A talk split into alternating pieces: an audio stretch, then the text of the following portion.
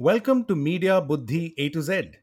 If you're a first timer to Media Buddhi, you might be wondering what that is and what is meant by A to Z, or should it be A to Z? I think let's just go with A to Z. Oh, maybe A to Z, you know, it's the Queen's English. You know, I ask because the now generation is Gen Z, right? Even in areas where we go by the Queen's English. Uh, in any case, we're going with A to Z, I guess. And let me now do a quick introduction of ourselves. I'm HR Venkatesh. I started an initiative here at Boom called Media Buddhi, and it's all about being literate in media, being literate in social media, in politics, in gender, you name it. And I have with me Archis Chowdhury and Divya Chandra. Divya, what do you feel like sharing about yourself today? I'm an engineer turned journalist and fact checker who's responsible for conducting fact checking workshops here at Boom.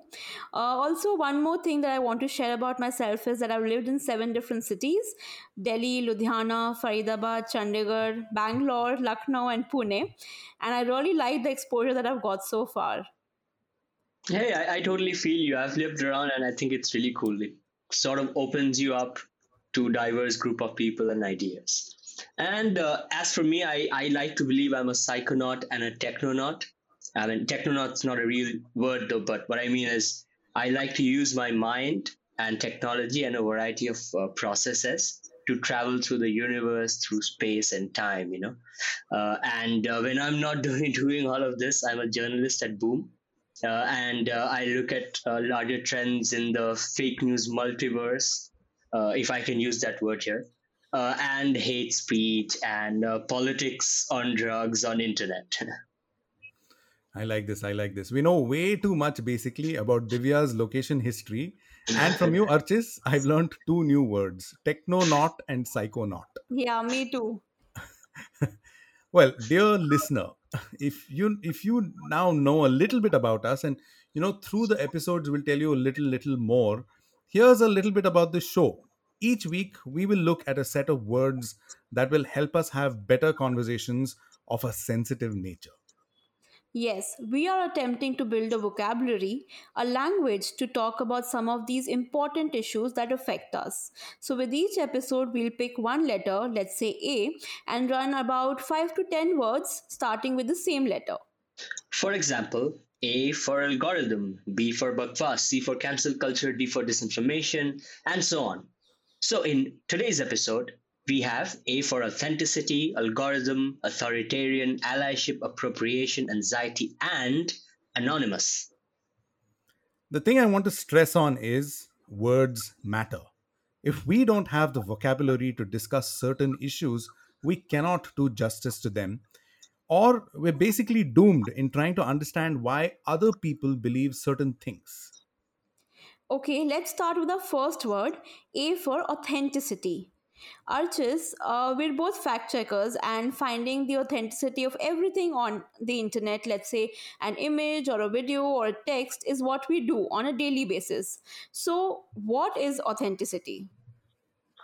Well, clearly, to us fact checkers, it's a very important word. In fact, uh, it is the crux of what we do. You know, people send us uh, requests for verifying, and we find out what's genuine and what's not. You know, we we basically provide the the label of authenticity to information. You know, on the internet, and for us. Authenticity is decided by hard evidence, and uh, you know, at Boom, what we consider as hard evidence is basically indisputable evidence. It could either be digital or material, or you know it could be uh, multiple witness statements ground reporting you know statements from authority or rti responses. Uh, and you know finally when we get all this information together we apply critical thinking and reasoning to make sense out of it. And then uh, we basically you know kind of provide this tag of authenticity. So th- that's what it means to us Right. And you know, interestingly, the word authenticity and the word authority, they have the same roots. So, you know, it's like whoever has the authority can decide what is authentic. Wow, that is pretty deep. Uh, I hadn't thought of that. Well, I want to add here that our challenge as citizens today is very different from before the era of smartphones, social media, and cheap internet. Now it's on us to realize that we have to look for authenticity in pretty much everything we see, whether it's a WhatsApp forward or the news that you see on TV. And one of the things we can do as regular people is we can use a framework called A NICE analysis. That's A NICE, five letters. Each letter stands for something, as in A for authoritative, N for named, I for independent, C for corroboration, and E for evidence. So if someone sends a WhatsApp forward saying something like, you must drink ginger tea four times a day to prevent coronavirus, check if that message follows that format that you can use A NICE framework, which is, is that message, does it have some someone who's authoritative, A for authoritative? Is that person named?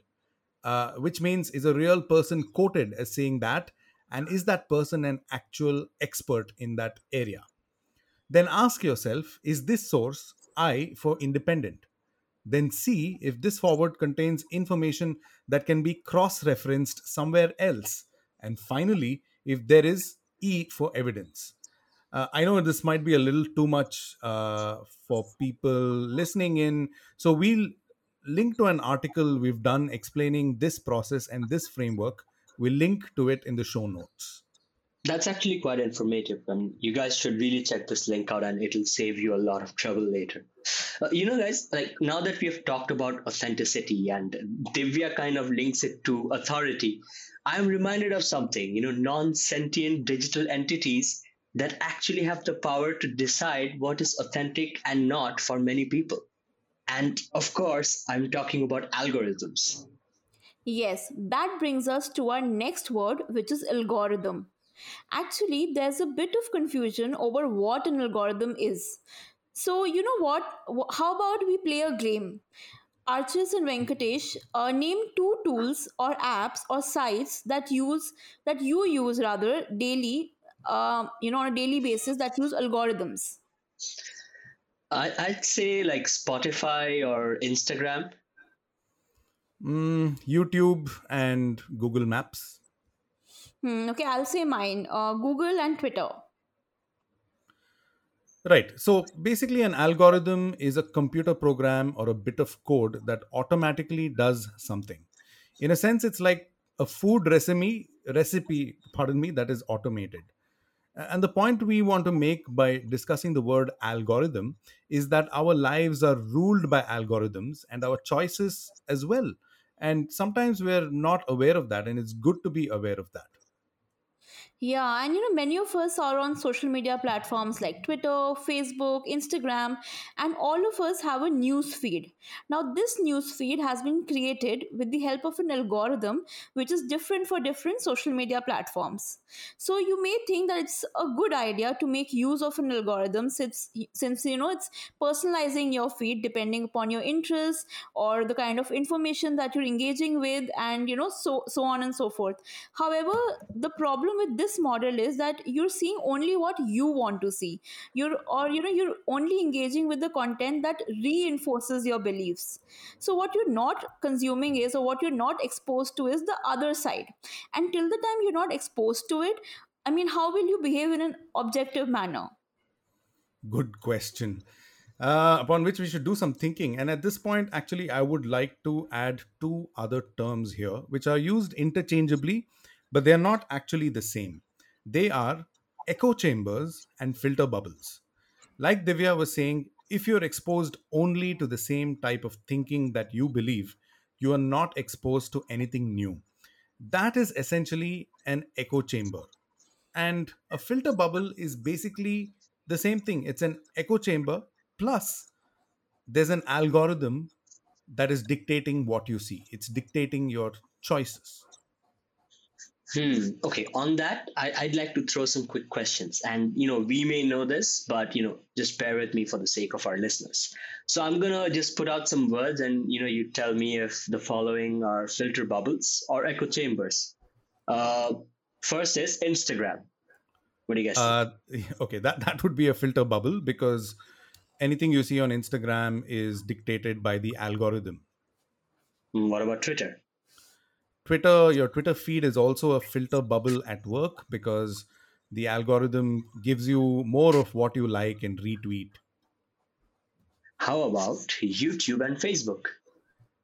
filter bubbles all the way i mean uh, i've spent i don't know several thousand hours of my life going down the youtube rabbit hole clicking on the recommended video one after the other so it's definitely a filter bubble at work there Okay, we don't want to know where you ended up finally. Uh, but okay, how about this? How about my family WhatsApp group? What would that be? yeah uh, you know I, I don't want to know where i ended up either you know that's buried somewhere in my history but uh family whatsapp group that's interesting um that's an echo chamber because in a whatsapp group uh, it's not a computer program that is dictating what you're reading uh, it's basically another human being sharing stuff or writing stuff so a whatsapp group would be an echo chamber Okay, so I have a, I have a last one here. What about watching your favorite TV news channel at home every evening? yeah Actually, that before too could that, before that, I have a question. How many of us are actually watching TV news channels? good question Yeah, I, not I, not I, not me, not me, and not i'm very from often. tv I, I i was in tv i was in tv several years ago and i don't watch tv news either. But i mean this is an interesting question you asked Archis, because you know it depends on where you're watching the tv news. If you're watching it on tv and you're only watching the same channel uh, then you're basically being fed the views of that same channel and it's an echo chamber. But if you're watching this tv channel on instagram or i don't know wherever youtube then it could work as a filter bubble. Okay. Uh, you know, I was also thinking that the same platforms can sometimes act as filter bubbles and echo chambers at the same time. Uh, for example, you have the Facebook news feed, which is, uh, or the Twitter news feed, and they're both filter bubbles. But a Facebook page or a Twitter Spaces session, those would be echo chambers. You know, I also want to add here that Google search can also be a filter bubble. The search results will be different for everybody depending on a lot of other factors. Yeah, and the point I want to make uh, to add to that is that our realities today are being manipulated by forces that we are simply not aware of. So it's a good idea to build a conscious media consumption strategy uh, so that we are exposed to multiple viewpoints. And thinking about forces that manipulate us, I am reminded of our next word, A for anonymous. Anonymous people on the internet have really created chaos in our lives. A for anonymous meaning not known or identified. Anonymous people are a real problem in the age of social media and you know messaging apps. Now, I mean, being being anonymous used to be a good thing on the internet. It protected your identity and kept you safe. But the flip side turned out to be really bad. Mm, That's right, you know, but who is an anonymous person on the internet, you know? Uh, the word actually means a lot of things. You know, it could be a really nasty troll who says like the worst things, you know, like rape threats, death, or even worse. Uh, and uh, even if this person isn't anonymous, it's part of a much larger mob of people who are attacking someone, harassing someone online. So, you know, the, the large number kind of protect uh, protect the identity of uh, these nasty individuals so it's like being anonymous. It's like being part of a, a, physical mob. You know that the mob gives you anonymity. And uh, if even if you're not the tra- target of trolls, you know you're still a victim of anonymity almost every single day. There's another meaning to the word. You know, it also means an activist. Uh, in the internet culture, uh, it's you know it's part of an unorganized global network of hacker activists. You know, you often identify these accounts with the mask of Guy Fawkes, like in the film V for Vendetta. So anonymous means all these things. Yeah, uh, a Gen X reference there, Archis. I'm proud of you. well, anyway, because pretty much anything you read on WhatsApp or Facebook or gazillion other apps, eh, you know, that comes with no source, uh, that's the problem of anonymity. There's no authorship, or worse, you have a false name. That's as good as being anonymous. So we say a good rule is be wary of anonymous people or anonymous sources. Uh, be wary of anonymous sources or unauthored pieces. And with anonymity comes a lot of anxiety, you know, especially if somebody is being trolled on the internet and doesn't even know who's behind it. So the person doesn't even know whom to blame. And which with this we come to our next word, which is A for anxiety. I mean, I just feel it's not only close to my heart, and a lot of people but i also feel a lot of people are dealing with it. And you know only when some incident happens it's it's when then you know people actually want to you know talk about it. Or let's say they say or they they even acknowledge it then that you know yeah okay i am maybe i am suffering from anxiety or i am uh, feeling that i'm being anxious right now. Yeah, I, I, I like the idea of talking about uh, this word because anxiety uh, and the other A word, anger, they're all emotions that are being weaponized in a big way, and we are exploited pretty much constantly. Uh, as I said, our reality is defined by anxiety and how that anxiety makes us respond to the news and how that anxiety shapes what we believe. you know it's interesting how often this word is used but how little may, people may even know about it and you know on a personal level the first time i realized that i'm experiencing anxiety was after i got infected with covid which was during the second wave in april uh, 2021 but uh, you must be wondering that how did i even come you know come to know about it? So i have this friend uh, i have this habit of calling my friend who's uh, a doctor. She lives in the us and uh, every time i'm experiencing something unusual or new so i just call her up and that day my heartbeat had gone up to let's say i think it was uh, somewhere around 100 and i felt really weird and i just i was just very scared and i thought maybe like something was going to happen like maybe say, say something bad was going to happen and then my friend said that I think you're being anxious. So then I thought to myself that, I mean, the only thing I told her was about how weird I felt. So why did she think it was because of anxiety? So I called her again to ask about it. And this time she said, This is not your first time. I mean, we've known each other for over a decade now, and she knows exactly how I react to a particular situation, or let's say how I think and, you know, I mean, reflect on things. So, I mean, having said all of this, I'm not an expert on anxiety, rather, I know very little. But the one thing that I realized that day, and I strongly believe in this, that I mean, it's very, very important to talk about how you feel with your closed ones, friends, relatives, colleagues, anybody and how it's okay to focus on your mental health. Yeah, th- that's absolutely true. You know, it's, I mean, it's really not spoken about enough, especially in India, you know, a country that is, you know, like filled with mental health issues all around, and we barely talk about it. And, you know, like hearing you speak about it, Divya, I'd, say one thing that, you know, you're not alone in this. There are a lot of people. I mean, the feeling that you just described, the feeling of doom that something bad is going to happen, you know, that is a constant for a lot of people, including me and it's it's like we're living in a world of mass anxiety you know and it's like it happens to people who live on the internet a lot so we're, we're all connected to all the crazy stuff that's going on in the world you know and there's like an endless source of anxiety for all of us you know just waiting in store Yeah, anxiety. I mean, uh, I think we're all exposed to a lot of what they call secondary trauma, which is we're not directly traumatized, but when we're reading and watching stuff on the internet, we're indirectly being traumatized. And it, it's obviously worse for fact checkers.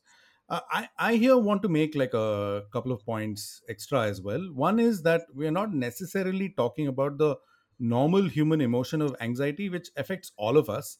We're specifically in this context of this podcast, we're talking about anxiety which has been multiplied by being connected all the time and for me anxiety is an emotion that people who try to manipulate our realities they use that a lot um, you know there's this uh, concept of demographic anxiety which i guess we'll come to when we come to the letter d uh, but the second thing i want to say here is we often choose unconsciously what to believe what not to believe as well based on whether that information gives us anxiety or not so pretty much all the quote unquote fake news out there and misinformation that is successful is perhaps successful because it plays on people's anxieties or anger or fear or insecurity.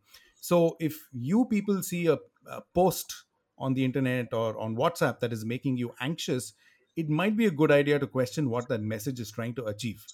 And the idea of anxiety also relates to the idea of certainty in a sense people are anxious enough about their day-to-day life that they want to feel that the idea they want to feel that other things are under control so that makes us want to seek people who who who, who exude that authoritarian kind of uh, vibe, right? That's why we like strong authoritarian figures so much. Uh, in any case, uh, let's. I, I I don't want to go on. Uh, we are not qualified here to talk about anxiety because we are not therapists and we are not professionals. Uh, but if you feel that you have an anxiety issue and you would like help, go look for for a professional who can help you. And I think that's the final note on anxiety. What's next, folks? So we have three words remaining, which are appropriation, allyship, and authoritarian. And we'll start with the first two words, which are related to each other. Uh, but before that, before I we actually go into a deep detail about the word, can I read out a dictionary definition of the word appropriation? Mm, Yes, please go ahead. It's an act or instance of taking, especially illegally or unfairly. Yeah, that's a really compact definition. And it's worth stressing on it because if you take something illegally, it's it's like appropriating money or appropriating funds from a company, right? So we, we know about that. But that's not what we're focusing on here. We're focusing on the act of taking unfairly. Okay, I'm going to throw an example here. You'll find many white influencers getting like super popular on the internet giving yoga lessons. Do you guys think it's appropriation? Hmm. Okay, I'm thinking about it. Yeah, even I think it's tricky, and I'm kind of confused here also.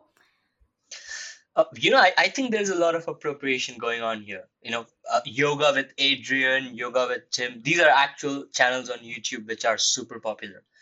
And and there are a lot more you know and if you hear some of these influencers talk about their practice you'll find very superficial mention of its original roots in southeast uh, in south asia. And it's mostly about the attention or the money you know it's about business basically. At the same time there are a bunch of authentic trainers in the west who have dedicated their lives to learning and teaching yoga and they often don't get noticed. And even some south asian yoga instructors on the internet sometimes have to teach not the real yoga, but something that's called power yoga, which is actually adapted by the West. So I feel that this is appropriation because you know it's that adapted Western version that's that gets popular. It brings uh, business to Western folks, and the originality of the practice is getting lost in it. So you know they're not able to actually give value to its roots. I see your point, uh, Archis, but you know, I think the example of yoga is a little more complex. Uh, there's both appropriation going on and appreciation going on. Uh, and I think the explosion of yoga has created multiple opportunities for people on the West, uh, in the West, but also Indians as well, and other uh, countries in South Asia where this has uh, long been a practice before. And I'm sure, of course, there are cases where it is appro- appropriation and where it is merely appreciation. Hmm. Okay, fair enough. You know, I, I do agree. I also think that, you know, the appropriators are making it a lot more challenging for the appreciators to thrive, you know, by taking up the space. Uh, anyway, I also had another example I wanted to throw. Uh, you know, a, a popular one to discuss, you know, hip hop and rap music in the US. It is basically considered of African American origins, you know. Uh, yet, Eminem, a white rapper, is one of the most well known faces of rap. So, do you guys think it's appropriation?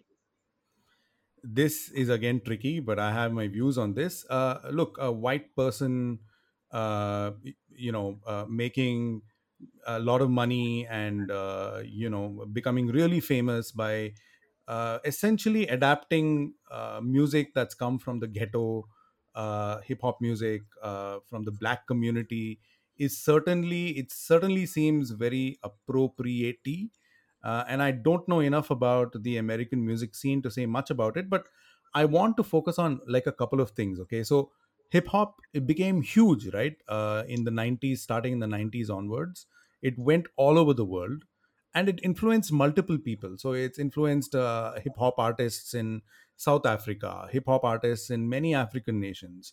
In India itself, you have Dalit hip hop, right, and you have Tamil hip hop uh, you have hip hops uh, that have really uh, gone to subaltern aspects of life. So maybe many of them started off listening to Eminem. So is this appropriation? Is this appreciation? I mean, I just like the fact that we're discussing it. Uh, that it in itself, you know, we don't. I feel we don't particularly need to find a a certain answer which is correct. There is no dictionary definition that will apply in all cases. But you know, generally, I want to say I like where this discussion on appropriation is going. Yeah, I, I agree. And I mean, again, this is I'm a little confused, but I I think it's more on the lines of appropriation. I mean, as far as I've understood, I think it is more towards appropriation. Mm, Yeah, I, I guess it is a tricky one. You know, personally, you know, I've I've been a big fan of hip hop for uh, since I was young, and uh, personally, in Eminem's case, I don't think it's appropriation because, uh, from what I understand about hip hop and rap music, it's not just uh, the people of Afri- uh, the, the music of uh, and by African Americans. It's also music by oppressed people. And if you hear the lyrics, you know, I mean, why it got so popular because these people would speak about their oppression. You know, they would say things really uncensored, uncut, raw, like in ways that others didn't say. You know, all the hardships of their lives. You know, about getting shot, about having to deal drugs because they're poor, things like that and uh, Eminem actually kind of represents the community. I mean, he he comes from a very impoverished backgrounds, living in uh, actually these white ba- these black ghettos. So he comes up in that kind of environment, you know, that allowed rap music to thrive. You know, going to these little rap concerts in the in these small alleys and all these things that he has done in his life actually kind of represents what rap music is about. So I feel that in Eminem's case, especially, it's not maybe appropriation but I don't know. Maybe, maybe in the case of Yeah. Elvis Presley, I guess Elvis Presley doesn't really represent uh, the black community of that time. But he he was definitely the, the most famous rock and roller. You know, he overshadowed a lot of other people d- during his time. I don't know. It's it's a tricky concept, but It's you know, it. You know what? I'm going to throw two more things into the mix that just came to my mind. Okay, you remember that uh, uh, that viral uh, uh, Instagram uh, what's the thing? Uh, Instagram reel dance, right? Kacha yeah, badam. Kacha Okay. Badam, yeah, Yeah. yeah, Kacha badam it was like Yeah. all over the place, right? It's still all That's over the place. that's So right. now someone picked up the music. Uh, I mean, a song that this street vendor uh, and added some beats to it, and it became uh, super viral. And everyone's doing the kacha badam dance. So yeah. and and as a result, this guy gets a little bit of fame, and I guess he gets a little bit of money as well. So is it appropriation? What is it? I don't know. It's it's again very tricky, you know. Like he does get some money out of it and all. Like there's a bit of advantage that he got out of it. And he Uh, kept but it private also. Like, no, it's not like people didn't come to know. Yeah, yeah, yeah. I mean, at least his face was there, so Yeah. maybe it's not appropriation. I, I don't know. I don't know how much That's a money tricky. he Okay, I'm actually I'm got. Yeah, You know, yeah. yeah, I mean, e- either we have the exact, you know, matlab, you know, we can really quantify it or something. Maybe then we'll be in a better position to answer this. Yeah. Okay, I'm going to throw in another example. Okay, so you started uh, waxing eloquent about Eminem, and I I thought of the movie. Uh, was it eight? eight uh, is it Eight Mile? Eight Mile, I- Eight yeah, Mile. Yeah, and then. I I thought about uh, that movie by uh, Zoya Akhtar, uh, Apna Time Aayega, Gully Boy, right? Gully Boy, Now, yeah. okay, Yeah, now Gully Boy is an interesting case, right? It's got music by um, is it Divine or uh, I, I don't know who Yeah, it yeah. Divine is Divine. Yeah, Along Yeah. but with the that, actor, yeah, the actor is Ranveer, right? And right. Ranveer Yeah, is like this very uh, preppy schoolboy, uh, very comfortable in the world of English, yeah, not really from the streets, uh, Bollywood star, making taking Divine's music, becoming really famous. Um, you know, uh, playing the playing a person who's from a very poor area in Mumbai. So is that appropriation again? Uh, you know, personally, I wasn't too happy about Ranveer playing that role, and uh, I I wasn't very happy about the film personally because I I thought it did no justice to Divine and the other rapper. I'm forgetting his name. Uh, you know, whose music has been used because they actually censored certain parts that you know that they found okay too uh, too not very political Uh, I don't know, like kind of too provocative.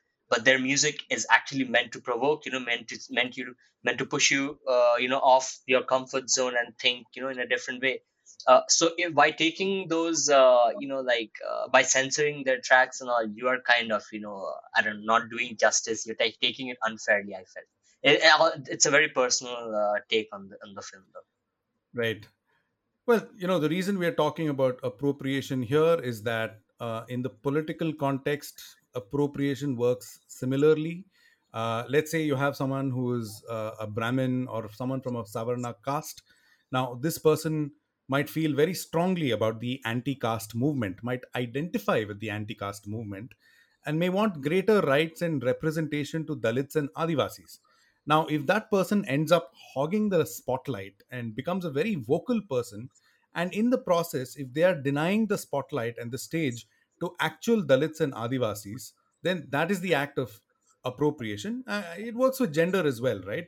If you work in an office and you're male and you are super vocal about gender rights, that's fantastic. But what if you being vocal, uh, you know, I'm a I'm a I'm a male and uh, you know if i'm being vocal and it's stopping a woman from taking a leadership role in asking for gender parity then it's quite likely that i am being appropriative in my behavior Here, I just want to add that our next word is allyship, and it's very closely related to the idea of appropriation.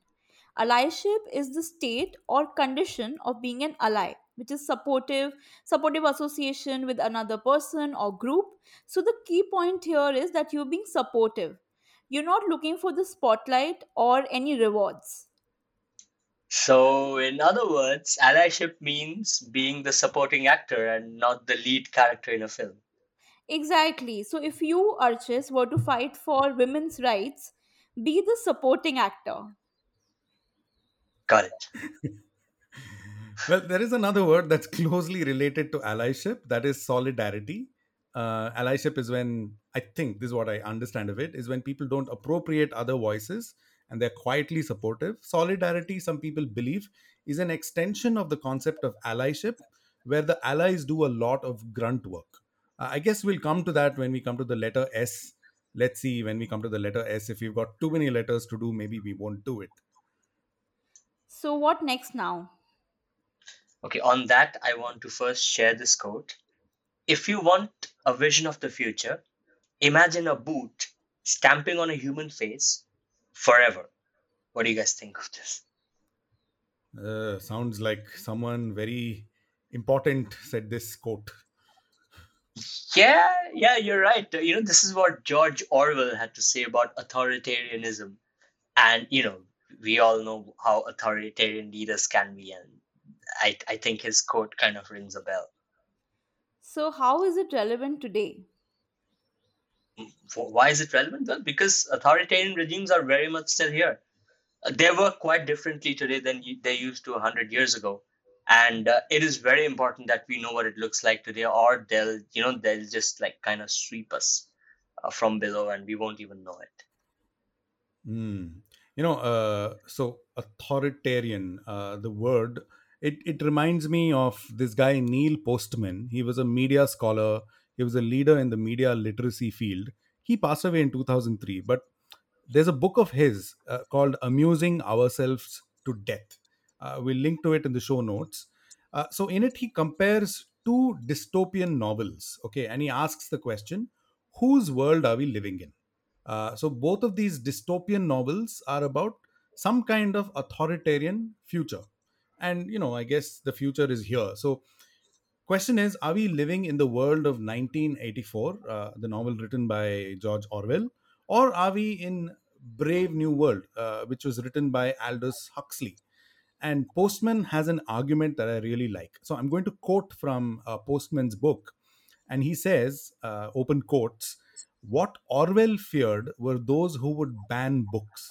What Huxley feared was that there would be no reason to ban a book, for there would be no one who wanted to read one.